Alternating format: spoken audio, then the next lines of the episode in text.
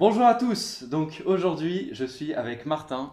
Martin est multi-investisseur immobilier et il a accepté aujourd'hui de partager son expérience. Donc merci à toi. Ben, merci à toi Alex. Bah, ça fait déjà super plaisir de te revoir parce qu'on on se connaît depuis euh, quand même plusieurs années.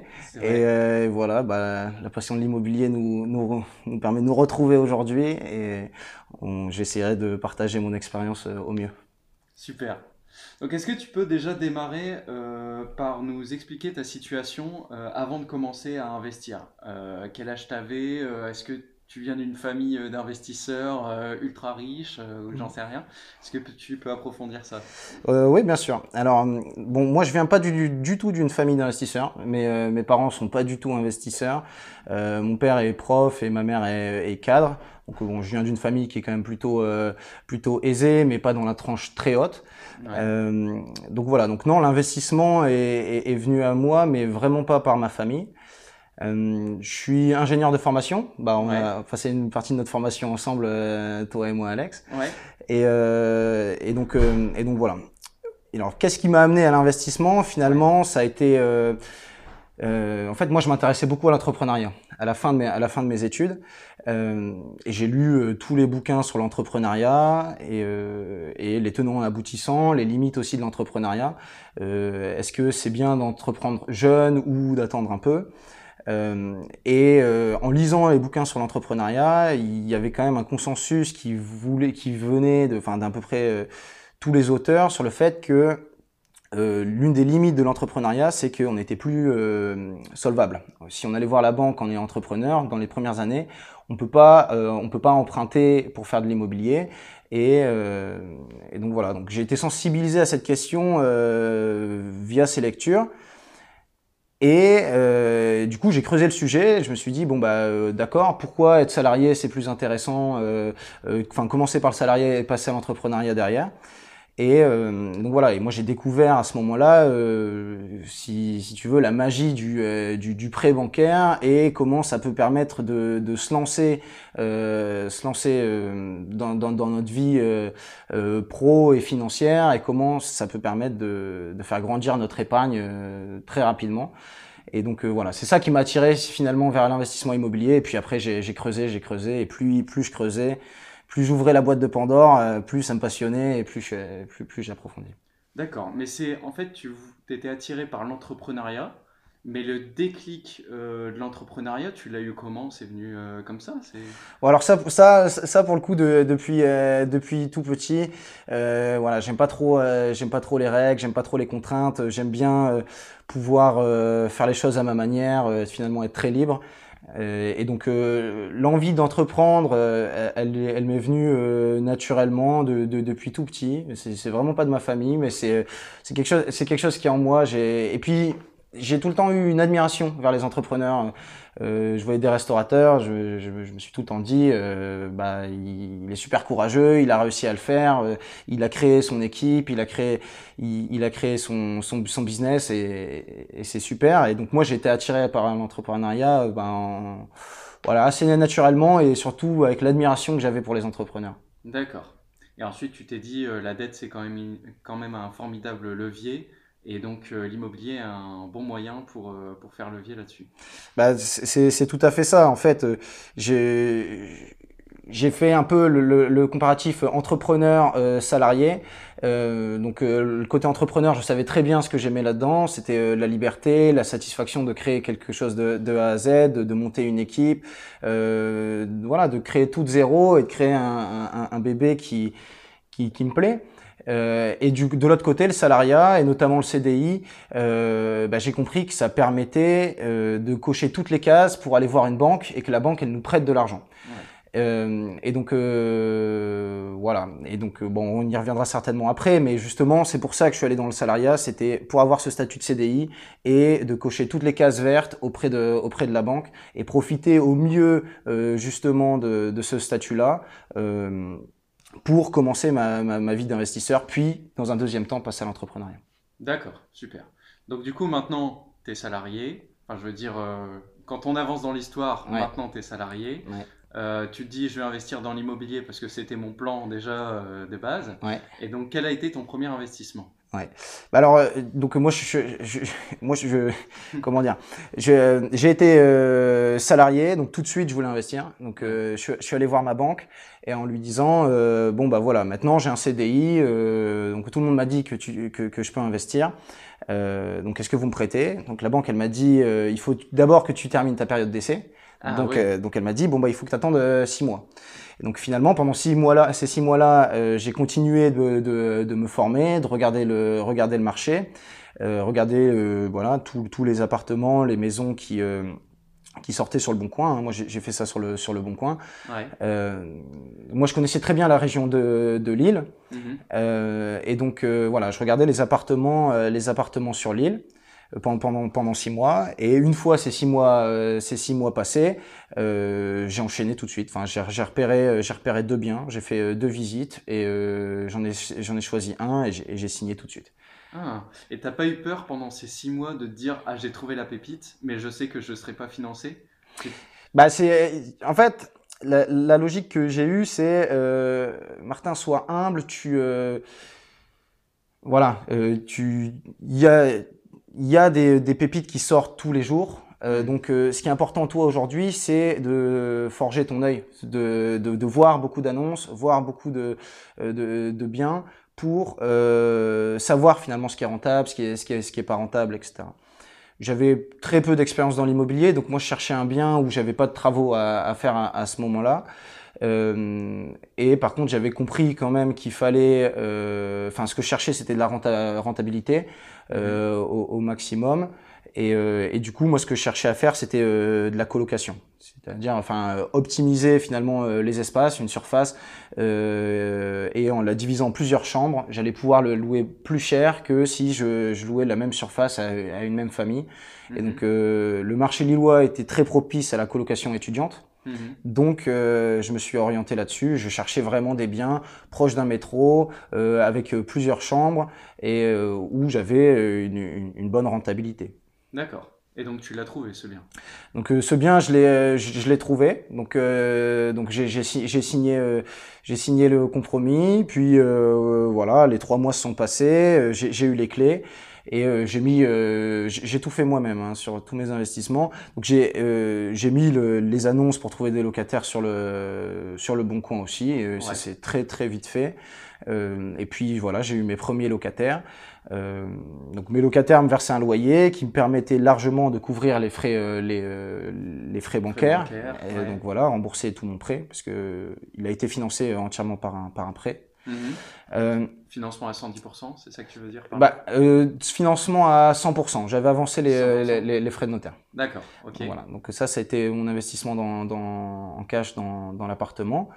Euh, et donc, euh, et donc après, bah, euh, les loyers couvraient largement ce que je devais rembourser à la banque.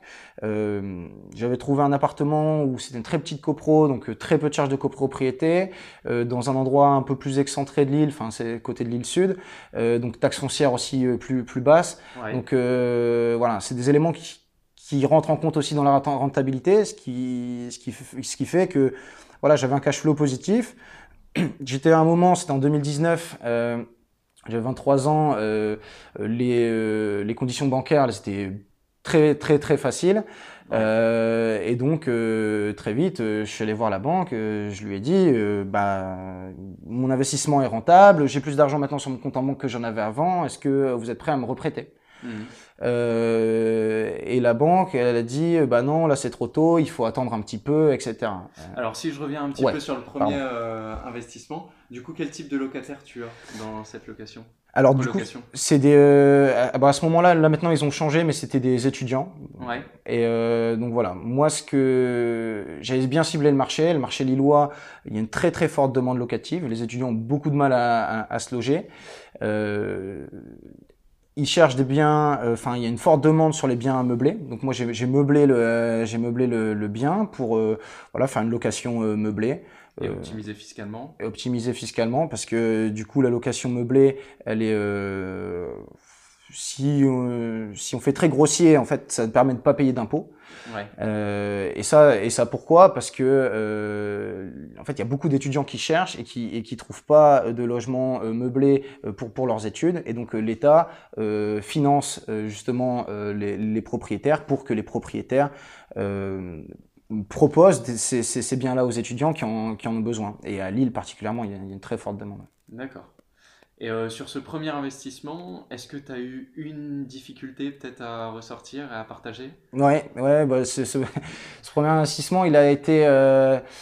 Moi je débutais, hein, donc moi j'y connaissais, euh, j'y connaissais rien, euh, donc euh, voilà, je me suis dit, dans tous les cas, tu vas apprendre sur le tas. bah, j'ai découvert que qu'en fait il y avait des souris dans, dans l'immeuble. Donc euh, ça, ça a ah. été, ça, ça a été vraiment le, ça m'a pas mal stressé au début. Je savais pas comment gérer ça. Euh, mais bon, finalement, c'est comme chaque problème dans l'immobilier et euh, chaque investisseur va rencontrer plein. Il y a une solution à chaque fois. Euh, il faut savoir mettre la main à la poche pour euh, faire passer des entreprises qui vont vraiment régler le problème. Ouais. ce que j'ai fait sur le moment. Et, voilà, ce que ça m'a aussi appris, c'est que il faut avoir une poche d'argent qui est disponible pour gérer les aléas. Euh, et pas prévoir qu'il y aura que euh, que de la rentrée d'argent et que les charges de copro, les taxes foncières, etc. Hein, euh, l'appartement, il va falloir l'entretenir, il y aura des choses cassées, il y aura il y aura des petits problèmes comme je l'ai cité là, et, et voilà, il y, il y, en aura d'autres par la suite. J'en ai eu d'autres, et chaque problème a sa solution. Et ouais. en fait, c'est avec ce mindset-là, je pense qu'il faut avancer dans dans l'immobilier, pas se dire j'en aurai aucun, ça sera quelque chose de non. Dans, dans la vie d'une maison, d'un appartement, il y aura toujours des travaux, des petits aléas et il faut les prévoir aussi bien mentalement sur le temps qu'on va devoir passer que euh, financièrement sur l'argent qu'on va devoir dépenser pour les réseaux. Ouais. Donc si je résume, tu conseilles d'avoir une sorte d'épargne de précaution pour l'investissement, en plus que de l'épargne de précaution pour sa situation euh, personnelle. Ouais. Euh, tu dis qu'il y aura des difficultés forcément, parce que c'est un projet euh, entrepreneurial finalement, ouais. et, euh, mais que rien n'est insurmontable et qu'il faut comment dire, euh, être euh, optimiste et euh, se dire qu'on va savoir le résoudre. Il n'y a rien d'insurmontable. Et toi, tu y es arrivé alors que tu étais jeune finalement. Mhm. Et voilà, les prochains problèmes, tu les affronteras aussi. Complètement, complètement. faut y aller combatif. Très bien. Euh, alors, tu as commencé à nous parler du coup de ton deuxième investissement. Donc, tu disais que la banque, elle te demandait d'attendre finalement. Ouais. Bah, la, la, banque me demandait d'attendre. Euh, je suis quelqu'un qui est pas du tout patient et, euh, donc euh, je suis allé voir une autre banque. ok. Je, je, suis allé, je suis allé voir une autre banque qui était euh, elle plus réceptive, ouais. Euh, notamment parce que pour se financer, il faut aussi bien comprendre les intérêts des banques. les banques, ce qu'elles veulent aujourd'hui, c'est des nouveaux clients. Ah ouais. Et donc, euh, en allant voir une autre banque, euh, la banque était attirée par mon profil et euh, je lui ai dit, moi, je veux bien mettre mes comptes chez toi, seulement si tu me prêtes le, si tu me fais un prêt. Ouais. Et donc, euh, c'était une condition, c'était donnant donnant. Je mettais mon argent chez elle et euh, elle, elle me, elle me faisait un prêt, ce qu'elle a fait. Et là, j'avais avancé dans ma réflexion d'investisseur en m'entourant et, et en rencontrant d'autres investisseurs, en discutant, en continuant de me former. Et, euh, et là, j'ai trouvé une euh, super astuce que j'ai essayé de mettre en pratique, c'est le différé euh, bancaire. Ah oui. Mhm. Ce qui, ce qui m'a permis d'en fait de demander à la banque de dire euh, je veux me financer pour acheter le bien, mais je veux commencer à le rembourser que dans deux ans. Ah oui, deux ans, ok. Ce qui fait que euh, j'ai acheté le bien, et euh, donc là, c'était un bien avec euh, travaux. Donc euh, là, j'ai réaménagé. C'était un T2. Mmh. Donc il y avait une seule chambre. Et je pouvais faire trois chambres, redistribuer en, en mettant une cloison. Donc c'est ce que j'ai c'est ce que j'ai fait pour augmenter la rentabilité du, euh, du bien. En louant à deux personnes, j'allais pouvoir le louer plus cher qu'en louant à une seule personne. Ouais. donc ça nécessitait des travaux. et, et donc ce que j'ai dit à la banque, c'est bah, pendant ces travaux-là, je vais pas pouvoir le mettre en location. Et donc, euh, j'aimerais avoir deux ans pour faire mes travaux euh, tranquillement et le mettre en location après. Donc, les travaux sont passés en trois mois et à la fin des trois mois, j'ai tout de suite mis en location. Mais ce qui fait que pendant les euh, un an et demi qui ont suivi, je remboursais rien à la banque. Ah ouais. Et donc tout l'argent venait sur mon compte en banque.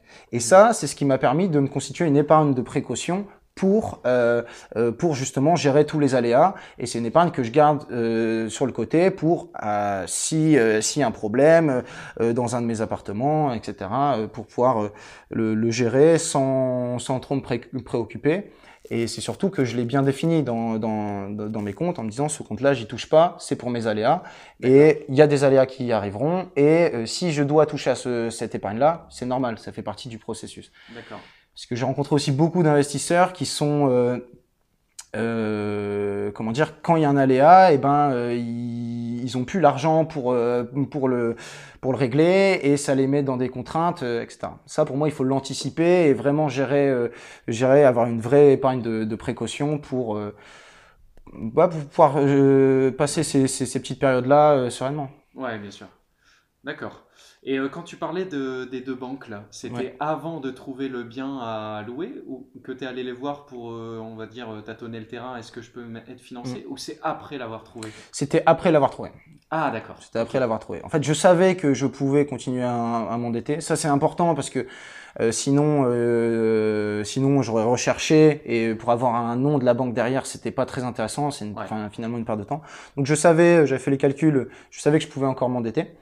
Euh, juste, je respectais pas le, critère de d'avoir mis six mois mon bien en location avant de me rendetter, mais je savais que c'était un petit critère qui était euh, finalement pas bloquant. Donc euh, j'ai retrouvé le bien et puis après je suis allé toquer à toutes les portes. Euh, en présentant bah, euh, du coup l'investissement que, que je voulais faire, euh, ma situation et mon patrimoine, etc. de façon le plus formelle et sérieuse possible, en montrant que mon premier investissement était rentable aussi pour dire que j'étais un investisseur qui, qui savait ce qu'il faisait mmh. et pour les rassurer. Et, et, donc voilà, donc la banque a bien voulu me prêter, donc ça, ça finançait mon, mon deuxième bien. Mon deuxième bien la première banque, du coup, c'était ta banque historique finalement. Oui. Ok, intéressant. Ok, ça marche. Euh, donc deuxième investissement, est-ce que tu as eu des surprises, peut-être les travaux ou euh, les euh, problématiques que tu as rencontrées? Bah, les travaux, les travaux, ça a été, c'est, bah, c'était une première pour moi. Donc, mes, mes, parents sont pas du tout dans les travaux, donc j'avais vraiment aucune notion de comment gérer ça. Euh, donc voilà, les travaux, ça prend du temps. C'est ça aussi qui m'a beaucoup surpris. Je me suis dit, bah, on passe par une entreprise, euh, finalement, elle va faire la prestation. Et... Non, les travaux, il faut, euh, bien, ouais, faut les suivre, faut bien définir ce qu'on veut faire. Euh, faut suivre, faut suivre les entreprises sur les matériaux qu'elles choisissent, euh, sur le délai, le planning, etc. Faut faut savoir être sympa pour avoir une bonne relation avec les artisans. Moi, je voulais créer vraiment une relation de confiance. Mais il faut savoir aussi être assez euh, strict sur le planning, sur les euh, et pas laxiste pour que ça se passe bien. Ouais. Ça prend du temps, mais ça s'est euh, ça s'est très bien passé. Ça s'est très bien passé. Ok. C'était quelqu'un que tu connaissais, l'artisan? Pas du tout. Non? Pas du tout. T'as trouvé sur internet ou bouche à oreille Alors c'est une anecdote, mais on le voilà, je, je l'ai trouvé sur Facebook.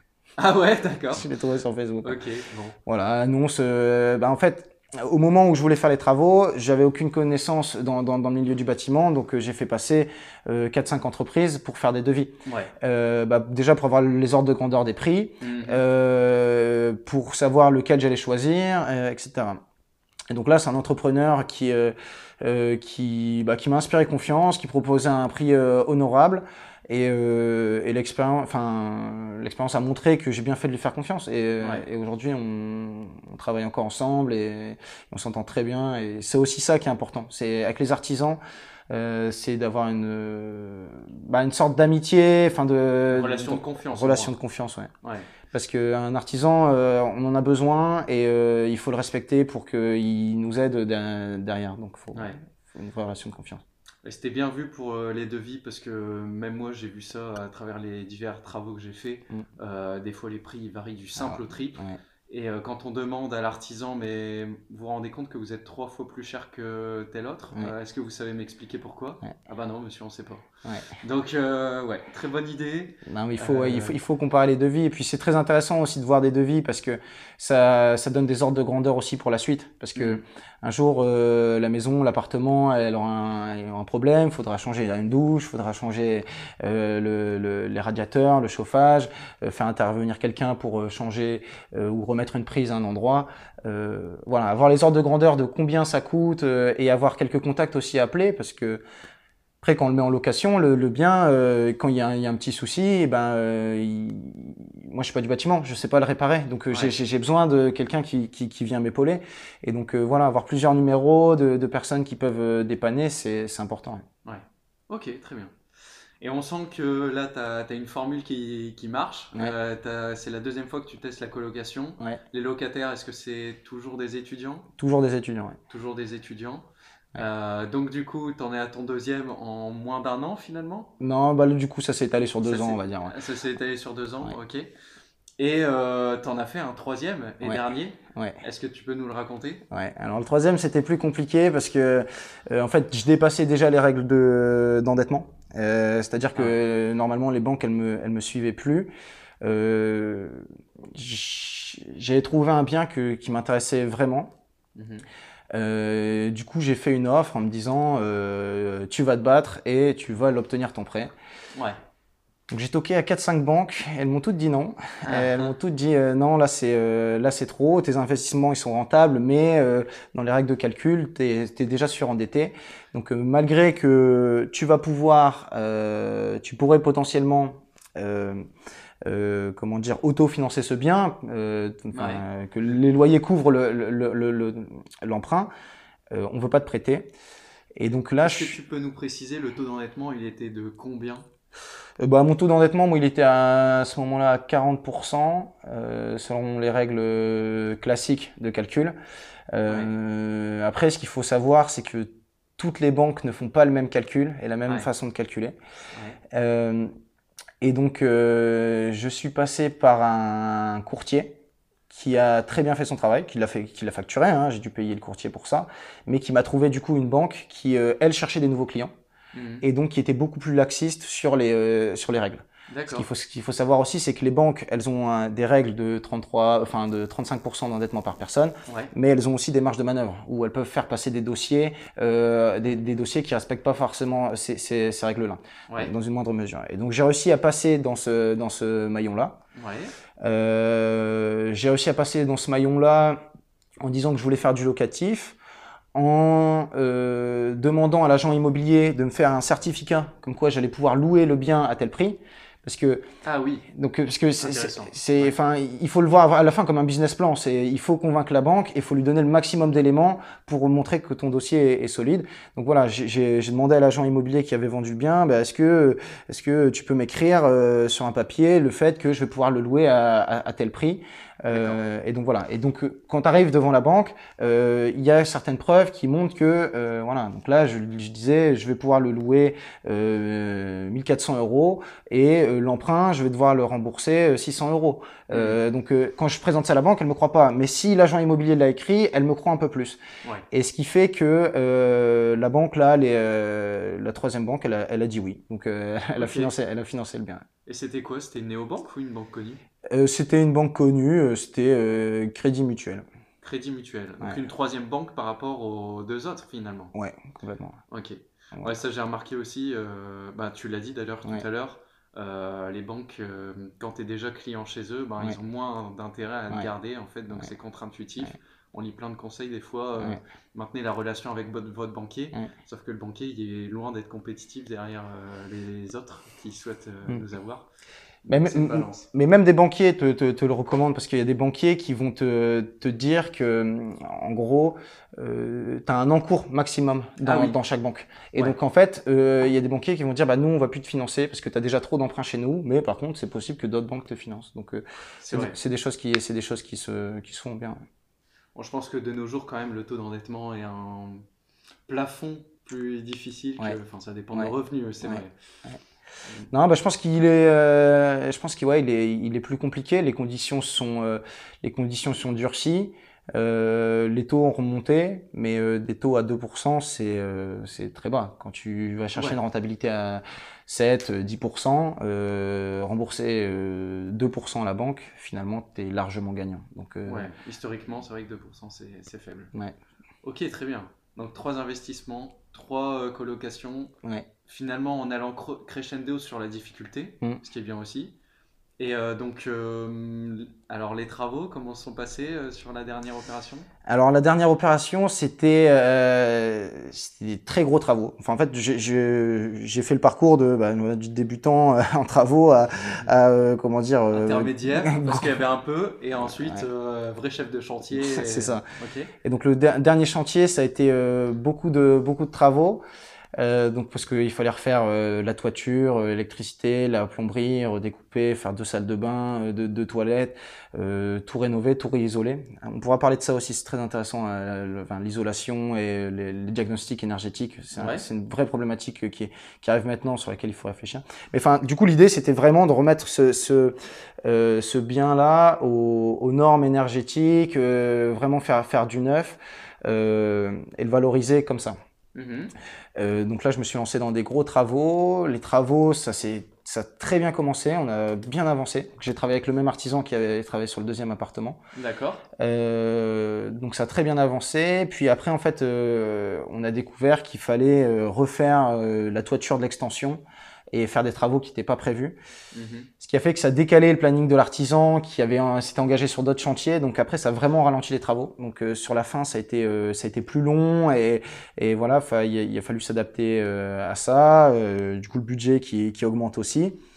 Que tu as dû piocher dans ton épargne de précaution immobilier. exactement, exactement. Ouais. Et donc là, j'étais bien content d'avoir fait un différé sur le deuxième Ouais. pour euh, bah, justement euh, couvrir ces, ces aléas-là.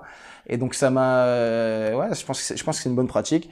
Et euh, Et il y avait aussi un différé bancaire sur le, le troisième? Ouais, tout à Ouais, fait. ok. Ouais. Non, ça, c'est, ça, je pense que c'est, euh, il faut le faire. Enfin, c'est, euh, plus la banque vous autorise un différé bancaire euh, long, plus il faut, euh, vers- il faut aller vers ça. Ouais, ok, très bien.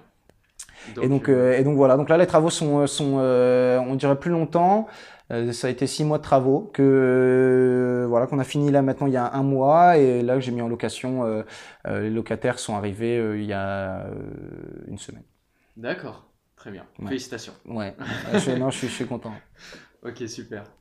Euh, donc très bien pour euh, toute la partie immobilier, je pense qu'on a fait un tour complet. Ouais. À un moment, tu as dit que tu voulais peut-être parler de, de l'isolation, des Ouais. problématiques énergétiques? Ouais.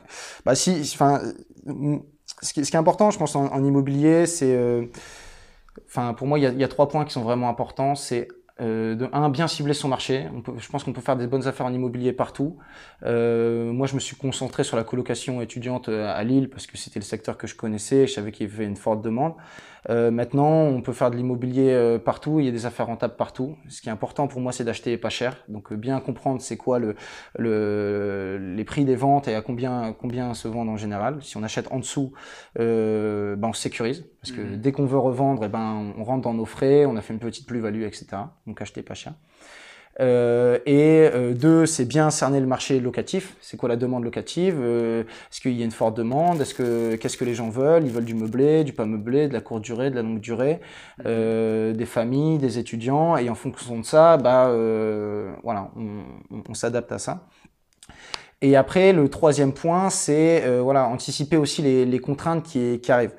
Aujourd'hui, et c'est là que je te parlais de, de les- la performance. Du DPE, Voilà, exactement. diagnostic des performances énergétiques. Ouais. Et- Exactement. C'est qu'aujourd'hui, il y a des contraintes sur le locatif. Euh, à, euh, les logements dits passoires énergétiques, qui sont classés avec un DPE F ou G, vont très vite plus pouvoir être loués. Mhm. Ce qui fait que euh, si on veut faire du locatif, il faut pas avoir du, euh, du F ou du G. Mhm. Et donc euh, ça passe par euh, avoir un logement qui est bien isolé, Mhm. avoir des doubles vitrages ou des choses comme ça, ça y participe aussi.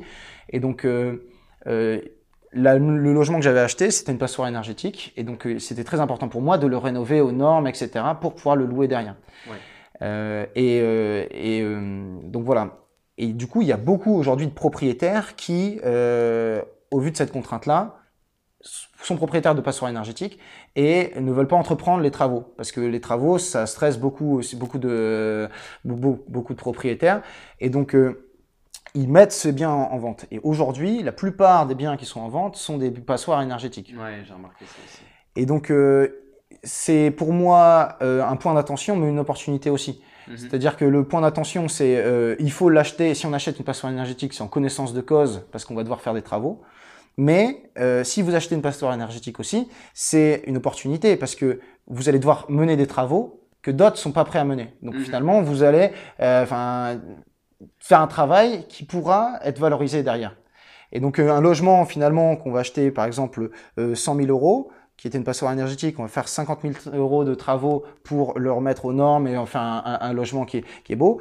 Euh, donc au total, on a investi 150 000 euros. Très probablement, on pourra le revendre 180, 200 000 euros. Parce que le temps passé dans les travaux, c'est aussi un, un investissement euh, qui va rapporter de l'argent.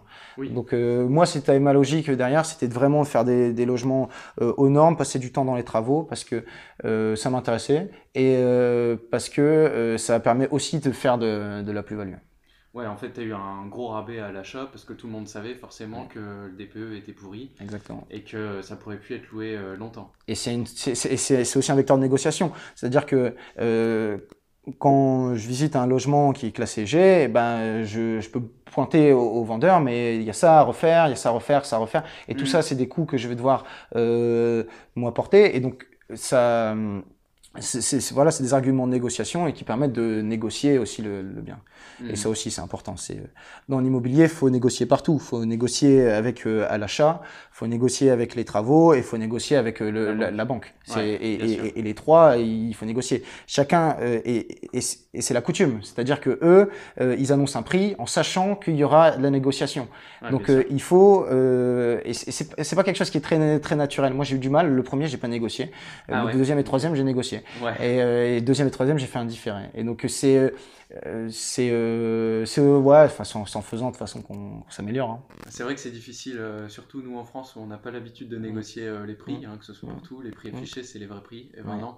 Et surtout que là quand on négocie quand même des biens immobiliers, on part de milliers d'euros, quoi. C'est pas des dizaines d'euros. Donc euh, ouais, Ouais. il faut le faire et il faut apprendre à le faire. ouais. Ah ouais, non, mais enfin, quand on fait une offre immobilière, il faut euh, proposer, par rapport au prix affiché, euh, 10-15% en dessous. Euh, et puis, si vous l'avez pas, parce qu'il y a un investisseur qui paye euh, voilà, cash, Cash, euh, ouais.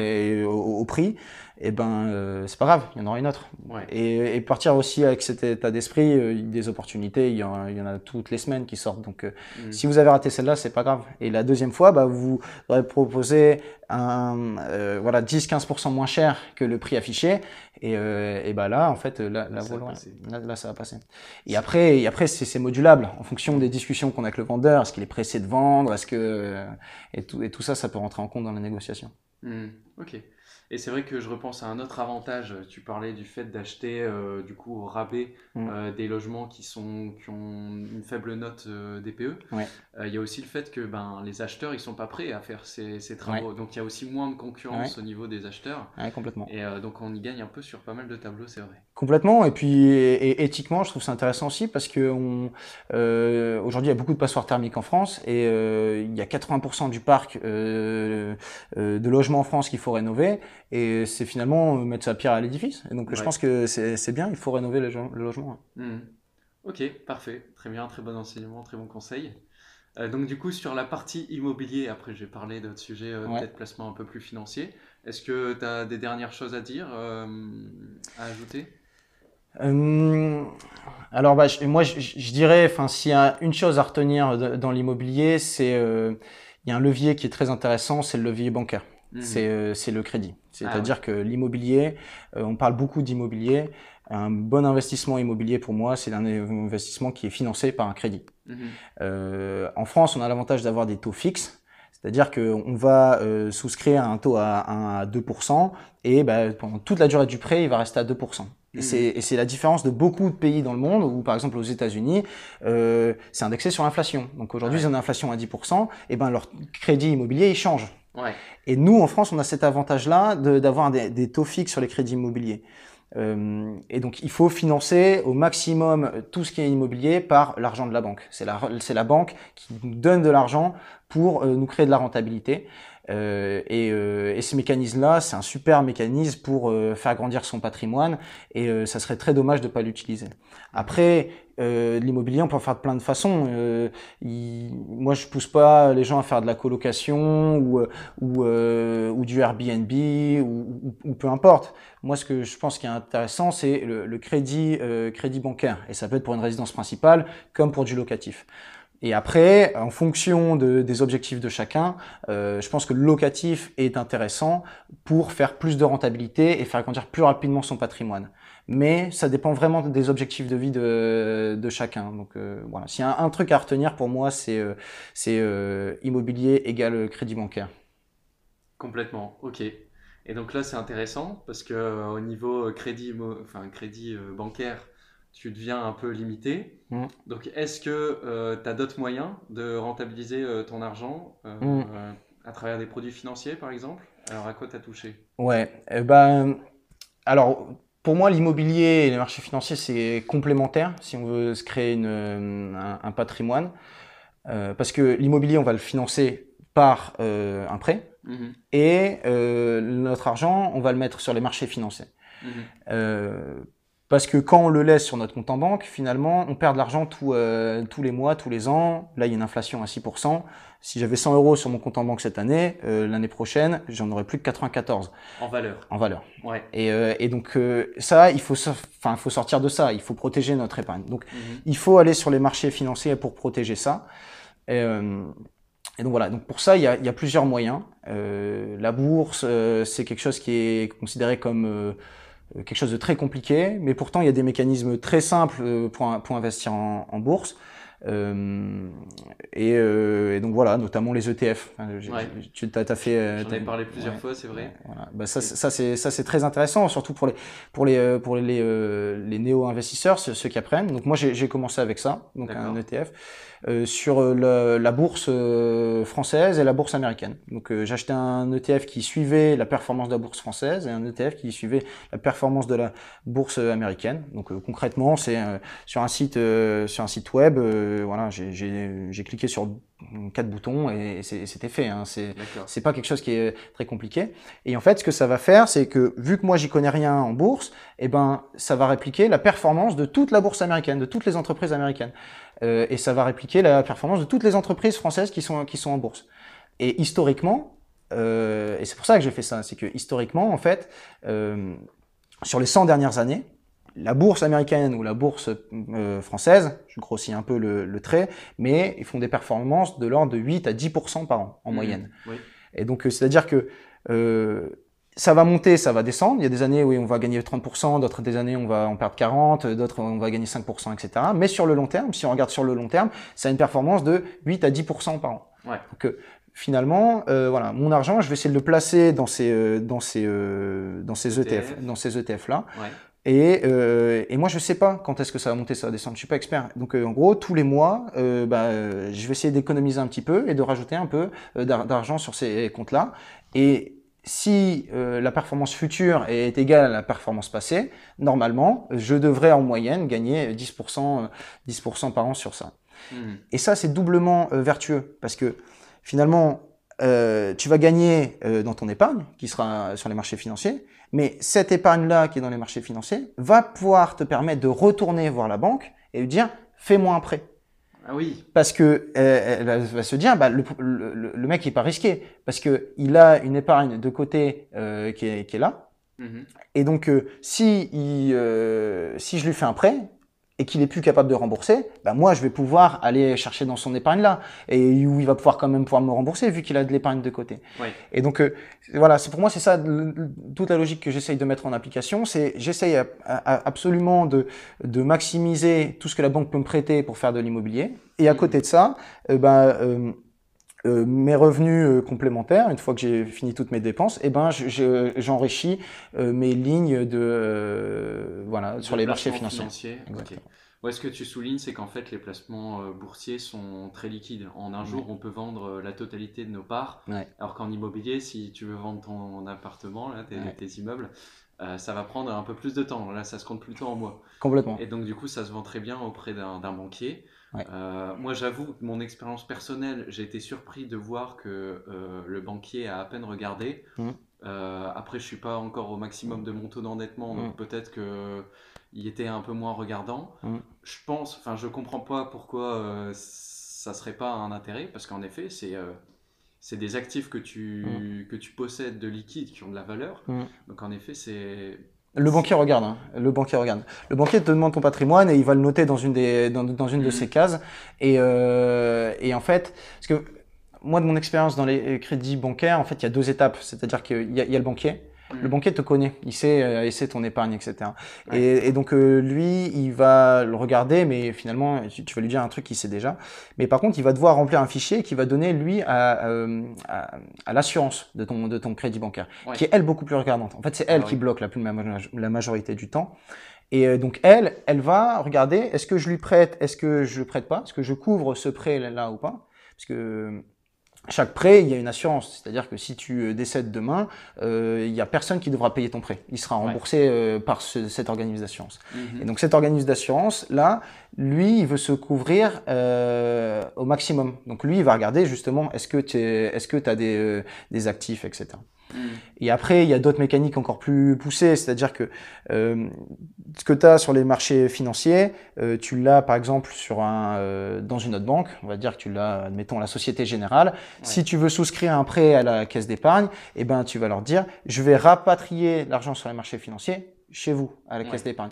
Et du coup, c'est aussi un pouvoir de, de, négociation avec la banque. Elle va aussi de dire, bon, bah, je vais te prêter ton prêt, mais seulement si tu ramènes tous tes placements financiers chez, chez moi. Et, euh, et, voilà. Et tu seras toujours sur les mêmes placements financiers. Ça, du coup, tu seras, tu seras chez elle. D'accord, très bien, c'est vrai. Non, ce que je soulignais juste, mais c'était peut-être, euh, je sais pas, cette banque-là en particulier, c'est que dans le document qu'ils m'ont fait remplir, ils mm. ne demandaient que le patrimoine immobilier et les liquidités. D'accord. Peut-être que j'ai mal euh, rempli le document ou j'en sais rien, mais ça m'a énormément surpris. Ah et je lui ai demandé, et il m'a dit Ah non, regarde pas les placements boursiers. C'est peut-être cette banque-là en particulier. Euh, je pense que enfin, ça serait logique quand même qu'ils regardent, tu as tout à fait raison. Mais voilà, c'était juste pour souligner parce que moi, ça, ça m'avait surpris. Bah alors, moi, de mon expérience, ils regardent ce qu'il y a sur les assurances vie. Euh, donc, euh, donc, les assurances vie, c'est un support pour faire des placements financiers. Mhm. Ce qu'il y a sur le PEA. Le PEA, c'est aussi un autre support qui est aussi intéressant pour les placements financiers. Et euh, voilà, pour moi, il regarde ça. Euh, titre aussi sûrement. Ouais, compte titre aussi, ouais, non, si je dis ça. Non, moi, je pensais plus euh, à tout ce qui est, euh, par exemple, crypto, etc. Ça, il regarde pas. Et, ah, il regarde pas les cryptos. Non, ça regarde pas. D'accord, ok. Donc, il regarde ce qu'il y a, euh, ouais, enfin, ce qu'ils ont l'habitude de traiter, donc compte titre, assurance vie ou PEA majoritairement. Après, il y a d'autres, d'autres, d'autres choses, mais je pense que c'est, c'est déjà pas mal. Ok. Et euh, tu as parlé des ETF, tu, tu disais que c'était majoritairement investi en Amérique et en France. Est-ce que tu peux nous donner les noms des ETF pour ceux qui connaissent? Ouais, bah, complètement. Bah, moi, j'ai enfin, répliqué toute la bourse américaine, donc c'est l'ETF euh, S&P 500. S&P 500. Ouais, qui est bah, du coup qui réplique la performance des 500 plus grosses entreprises américaines. Euh, et après, j'ai un ETF 440. Ah, d'accord. Je me suis dit, comme tu as dit toute la bourse américaine, je me suis dit peut-être que tu as aussi le Russell 2000 ah, je connaissais pas, c'est bah, C'est euh, des hum, capitalisations moins importantes, des plus petites entreprises américaines. D'accord. Ok, donc CAC 40 et S&P 500. Ouais. Ok, très bien. Ouais, bah, je pense qu'il faut rester simple. Il euh, faut être humble aussi dans l'investissement financier parce que euh, on croit tout le temps pouvoir faire plus mieux que les autres, etc. Euh, moi, j'ai lu beaucoup d'investisseurs et il y a un consensus. Ils sont tous d'accord sur le fait que euh, croire qu'on est plus malin que les autres et se dire qu'on va trouver les bonnes actions, etc. C'est très difficile, puis ça va prendre beaucoup de temps. Euh, voilà, répliquer via des ETF, c'est une formule qui marche bien et euh, peut-être qu'on pourrait faire mieux, mais on pourrait aussi faire pire. Donc, euh, et on passe pas trop de temps. Donc, moi, je pense que l'ETF, c'est en tout cas une, une un très bon premier pas. Après, si on se passionne, si, si on passe beaucoup de temps, qu'on s'y intéresse beaucoup, peut-être après aller choisir ses propres actions euh, et euh, aller plus dans le détail, mais en premier pas, je pense que c'est intéressant ETF. Enfin, en tout cas, moi, je suis à ce niveau-là. On verra pour, pour la suite. Complètement d'accord avec toi. C'est aussi euh, ma stratégie maintenant, en tout cas. Ok, et euh, peut-être crypto? Est-ce que tu te lances euh, Est-ce que tu t'es lancé dessus? Euh, Au crypto, bah, je m'intéresse beaucoup. je m'intéresse beaucoup à la technologie avant avant la spéculation sur sur la crypto. Je, voilà, j'apprends, enfin, je me forme sur les technologies de, du, du, du Web 3, comme on appelle ça de la blockchain et de tout ce qui s'ensuit, puisqu'on peut développer euh, sur la blockchain. On peut, euh, il y a beaucoup de données qui sont euh, open source, donc on peut analyser ces données. Donc je me forme un peu à ces deux sujets-là. Et, à titre d'investissement, ouais, j'ai investi, investi en crypto. donc voilà, il faut Qu'est-ce que je peux donner comme conseil en crypto C'est assez difficile parce que c'est quelque chose qui est beaucoup plus risqué que le marché boursier. Euh, parler de ETF, ça me dérange euh, pas trop parce que, enfin, ça fait ses preuves sur son temps. C'est, c'est euh, la crypto, c'est, c'est très jeune. Donc, euh, qu'est-ce que ça va devenir demain C'est, c'est plus, c'est plus incertain. Mm. Mais du coup, investir dedans, si on y croit vraiment, c'est potentiellement plus de plus-value parce que plus de risques. Mm. Finalement, l'investissement, c'est ça. C'est plus il y a de risques, plus tu, tu risques de tout perdre, mais plus tu risques de gagner beaucoup aussi. Euh, donc voilà. Et donc les cryptos aujourd'hui, il y en a, il y en a, je sais pas, il y en a 100 000. Euh, on, voilà, moi j'en recommanderais deux. Euh, le reste aujourd'hui, c'est des petits projets, c'est plus risqué. Euh, les deux qui ont vraiment fait leur preuve dans, sur le long terme, c'est Bitcoin et, et Ethereum. Mmh. Voilà, moi je suis beaucoup plus passionné d'Ethereum que de, que de Bitcoin. donc voilà. Et donc, je pense que la logique, euh, finalement, c'est d'abord de se poser un peu la question euh, est-ce qu'on y croit? C'est quoi la technologie qui est, derrière? Pourquoi euh, j'irai mettre de l'argent là-dedans? Euh, Et si on y croit, bah, déjà savoir que c'est beaucoup plus risqué, donc on va pas mettre beaucoup d'argent, on va mettre beaucoup moins que ce qu'on a en action, etc., qui, qui est un peu plus, un peu plus, qui a fait ses preuves sur plus, plus longtemps. Euh, donc on met, on met un, un peu d'argent et l'une des bonnes stratégies, enfin en tout cas celle que moi je, je suis, euh, c'est euh, je sais pas pareil si ça va monter ou ça va descendre. Ouais. Euh, je suis pas plus malin que, que le marché, euh, il fera ce qu'il veut, mais par contre j'investis régulièrement. Et donc euh, tous les mois j'essaye de bah, mettre un petit peu sur mon compte ETF. Euh, et euh, un peu dans, dans, les cryptos, donc euh, principalement dans Ethereum, auquel je crois beaucoup. D'accord, ok. Donc ce que tu, c'est la deuxième fois que tu pointes cette méthode. Donc ça s'appelle Dollar Cost Averaging, DCA, qui est en effet très très importante et que je recommande aussi. Donc très bien, très intéressant. Donc ce que je note, c'est que tu te formes beaucoup quand même sur les crypto-monnaies. Donc tu as, atteint quand même un certain niveau. Euh, malgré tout, tu es conscient que c'est risqué et hyper volatile. Donc tu restes prudent quand même sur euh, tes investissements dessus. Et euh, finalement, c'est la dernière chose que tu... dernier produit financier, on va dire, que tu utilises. Donc j'imagine qu'en termes de pondération, tu as plus d'immobilier, ensuite ETF et ensuite crypto-monnaie. Ouais, c'est à peu près ça. Ok, super, hyper intéressant.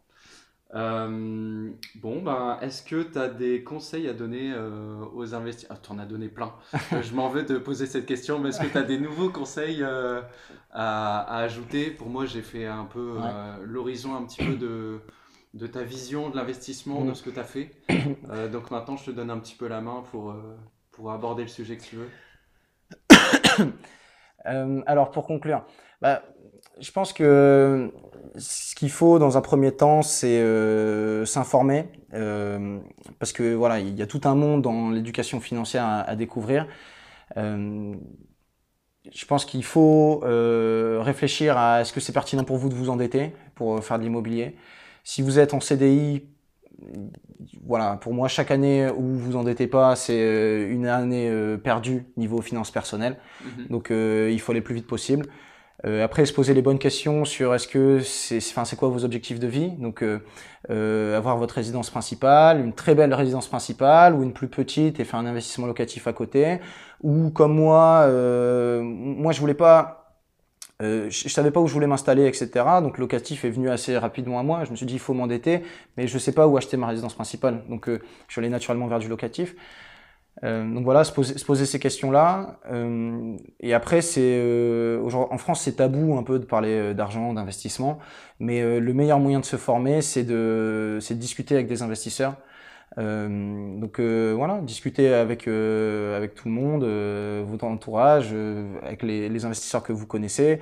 Qu'est-ce qui nous va bien, qu'est-ce qui va pas, et parlez-en avec le plus de gens possible. Et euh, c'est comme ça que vous, allez vous forger des convictions en, regardant, bah, euh, j'en ai pas, j'ai parlé à 10 investisseurs, ils m'ont tous les 10 dit qu'il faut faire de l'immobilier un prêt. Ils m'ont tous les 10 dit qu'il faut faire un différé. Bah, du coup, tu te dis, bon, ah, bon, il y a peut-être, euh, il y a peut-être un truc là-dedans, et après, continuer de chercher. Il y a beaucoup de ressources qui sont gratuites et ton contenu est super, Alex, pour, euh, pour justement euh, approfondir.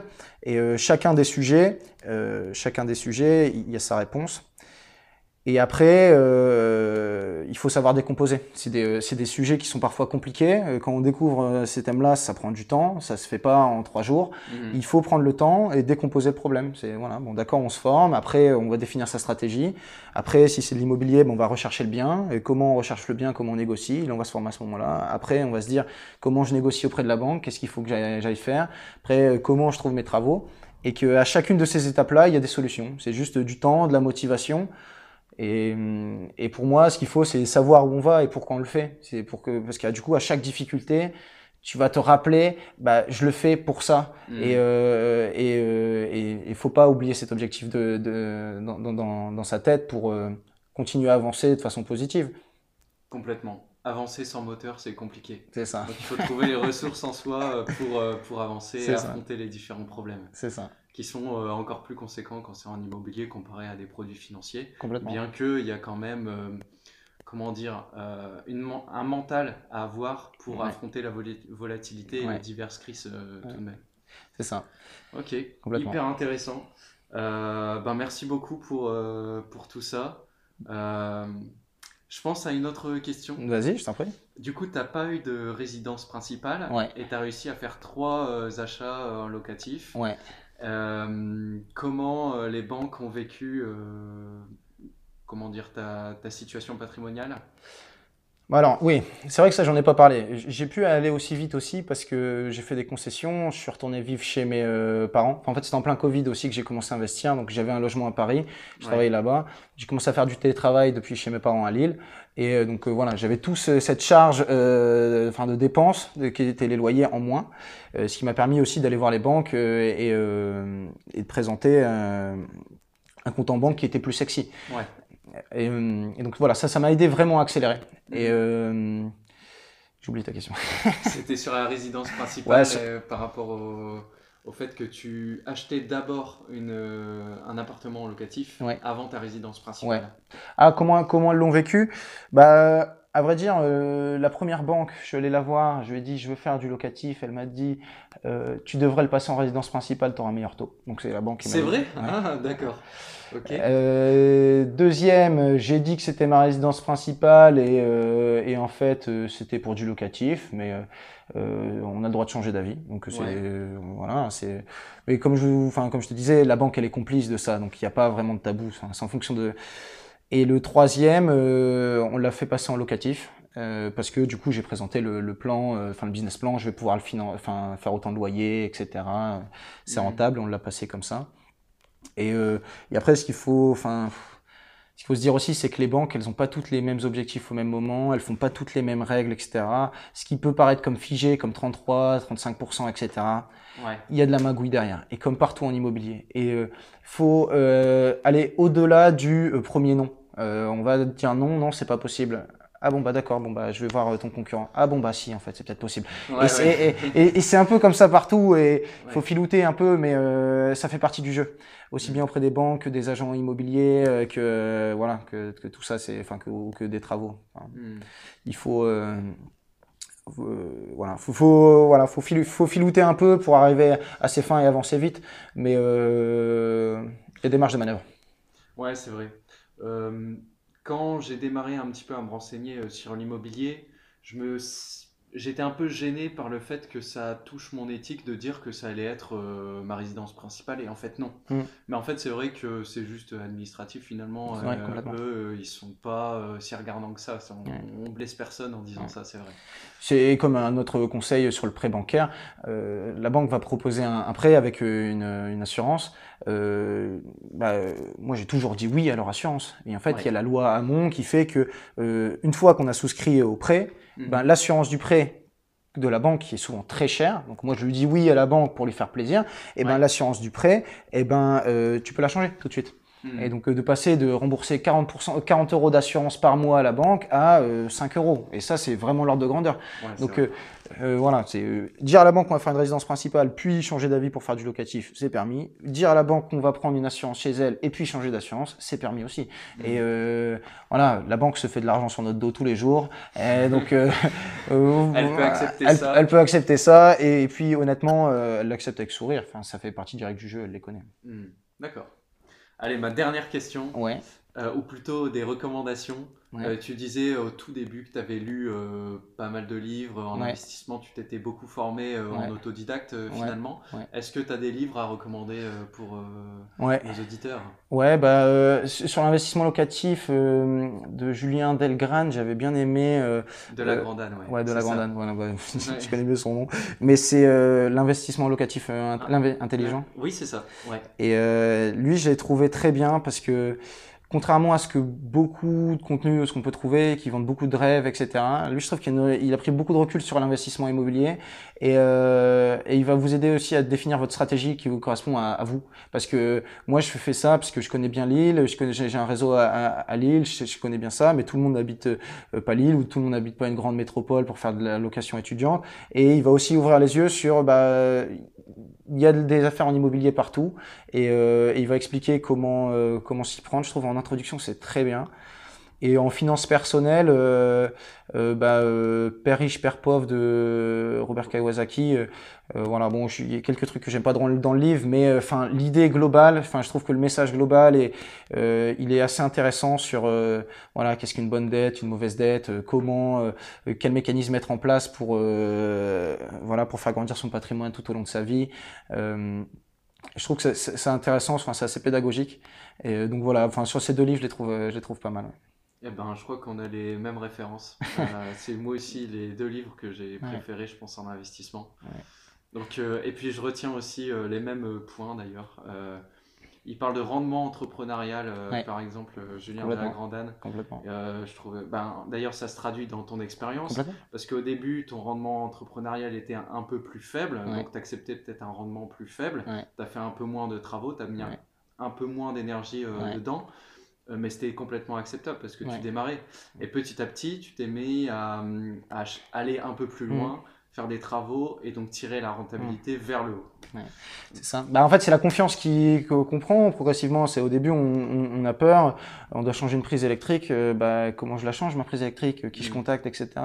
Et euh, donc après, j'ai commencé avec des plus petits travaux sur le deuxième appartement, et j'ai appris plein de, pas mal de ces notions-là. euh, et après, du coup, le troisième, bah, t'as appris, t'as t'as- t'as un peu plus de contacts, donc t'es plus confiant.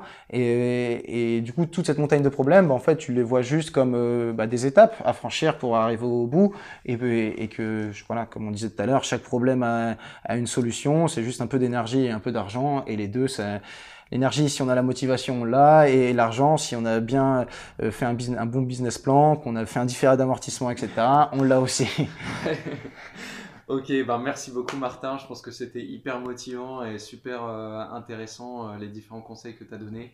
Donc euh, encore merci euh, d'être venu. Bah, merci à toi, Alex. Ça fait plaisir de discuter de tout ça avec toi. Partagez. à bientôt. À bientôt, Alex. Salut.